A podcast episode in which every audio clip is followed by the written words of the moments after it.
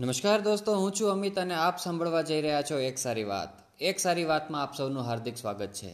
એક વક્તાએ બે હજાર રૂપિયાની નોટ ઊંચી કરી અને પોતાના વક્તવ્યની શરૂઆત કરતાં એવું કહ્યું કે આ બે હજાર રૂપિયાની નોટ કોને જોઈએ છે? વક્તાની આ વાત સાંભળી દરેક શ્રોતાએ પોતાનો હાથ ઊંચો કરી અને આ બે હજાર રૂપિયાની નોટ મેળવવાની અભિલાષા દર્શાવી. ત્યારબાદ એ વક્તાએ આ બે હજાર રૂપિયાની નોટને ધૂળવાળી કરી દીધી. ધૂળવાળી થયેલી એ બે હજાર રૂપિયાની નોટને ફરી ઊંચી કરી અને ફરીથી શ્રોતાઓને પૂછ્યું કે હવે આ ધૂળવાળી બે હજાર રૂપિયાની નોટ કોને જોઈએ છે? આ સાંભળી ફરી પાછા દરેક શ્રોતાએ પોતાનો હાથ ઊંચો કરી અને નોટ મેળવવાની ઈચ્છા દર્શાવી. ત્યારબાદ આ વક્તાએ તે નોટનો ડૂચો વાળી દીધો.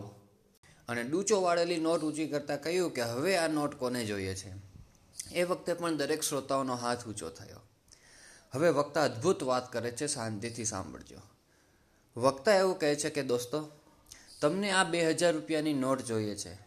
કારણ કે તમે જાણો છો કે આ બે હજાર રૂપિયાની નોટને ધૂળવાળી કરવાથી, કે આ બે હજાર રૂપિયાની નોટને કચડી નાખવાથી ડૂચો વાળી દેવાથી, એના મૂલ્યમાં કશો ફેરફાર થતો નથી. એનું બે હજારનું મૂલ્ય અકબંધ છે.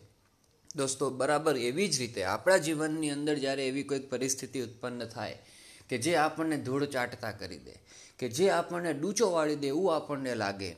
એ વખતે યાદ રાખજો કે એક મનુષ્ય તરીકેનું આપણું મૂલ્ય એ અમૂલ્ય છે, એક મનુષ્ય તરીકેનું આપણું મહત્ત્વ એ અકબંધ રહેલું છે. પરિસ્થિતિ એવી હોય કે જે આપણને નબળો કરી દે. માણસ માટે એવું કહેવાતું આવ્યું છે કે માણસ ક્યારેય નબળો નથી હોતો. પરિસ્થિતિ માણસને નબળો બનાવે છે. દોસ્તો, આ એકદમ સાચું છે.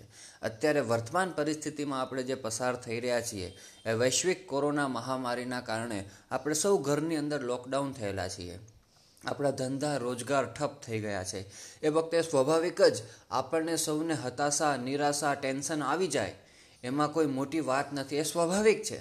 પણ એ વખતે પણ યાદ રાખવાનું કે માણસ ક્યારેય નબળો નથી, પરિસ્થિતિ માણસને નબળો બનાવે છે.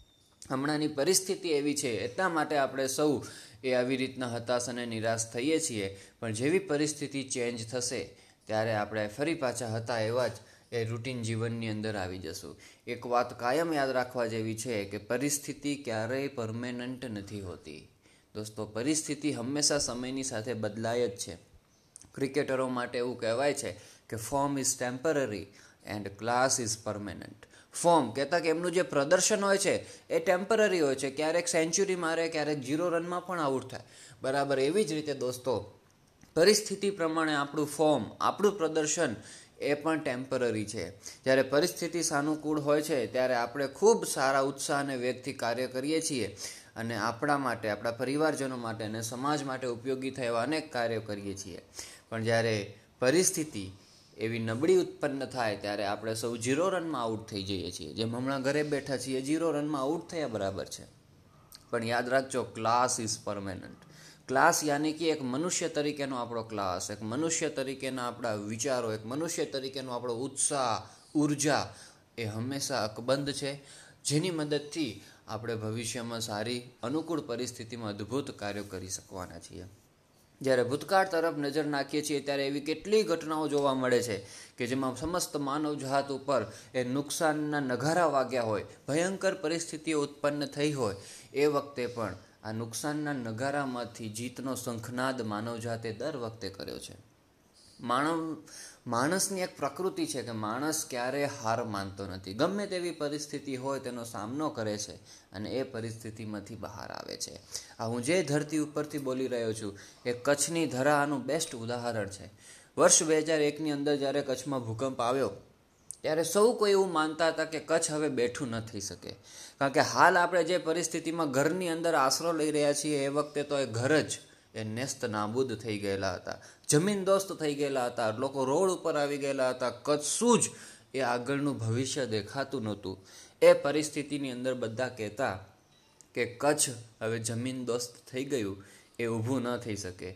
એ વિકાસના માર્ગે આગળ હવે ન વધી શકે. પણ એ ક્યાં જાણતા હતા કે આ તો કચ્છની ખમીરવંતી પ્રજા છે? કચ્છની આ પ્રજાએ કચ્છને થોડાક જ વર્ષોની અંદર બેઠું કરી દીધું અને માત્ર બેઠું કર્યું એવું નહીં, એને ચાલતું ને દોડતું કરી દીધું. વિકાસના માર્ગ ઉપર, વિકાસની કેડી ઉપર કચ્છ આગળ વધવા માંડ્યું. તો દોસ્તો, આવું જ આપણી સાથે આ વખતે પણ થવાનું છે.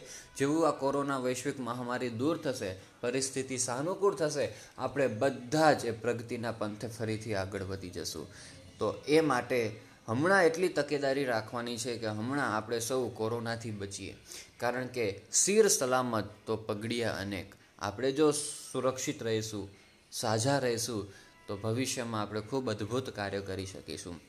તો આપ સર્વને નમ્ર વિદેદન છે, નમ્ર વિનંતી છે કે આપ સૌ આપણા ઘરની અંદર સુરક્ષિત રહો. પ્રધાનમંત્રીના નેતૃત્વમાં આપણે જે કોરોના સામે લડાઈ લડી રહ્યા છીએ, એ સારામાં સારી રીતે એમને આજ્ઞા અનુસાર આપણે લડાઈઓ લડીએ અને આપણે સૌ આ કોરોના વૈશ્વિક મહામારીમાંથી જલ્દીથી દૂર નીકળીએ, જલ્દીથી બહાર નીકળીએ.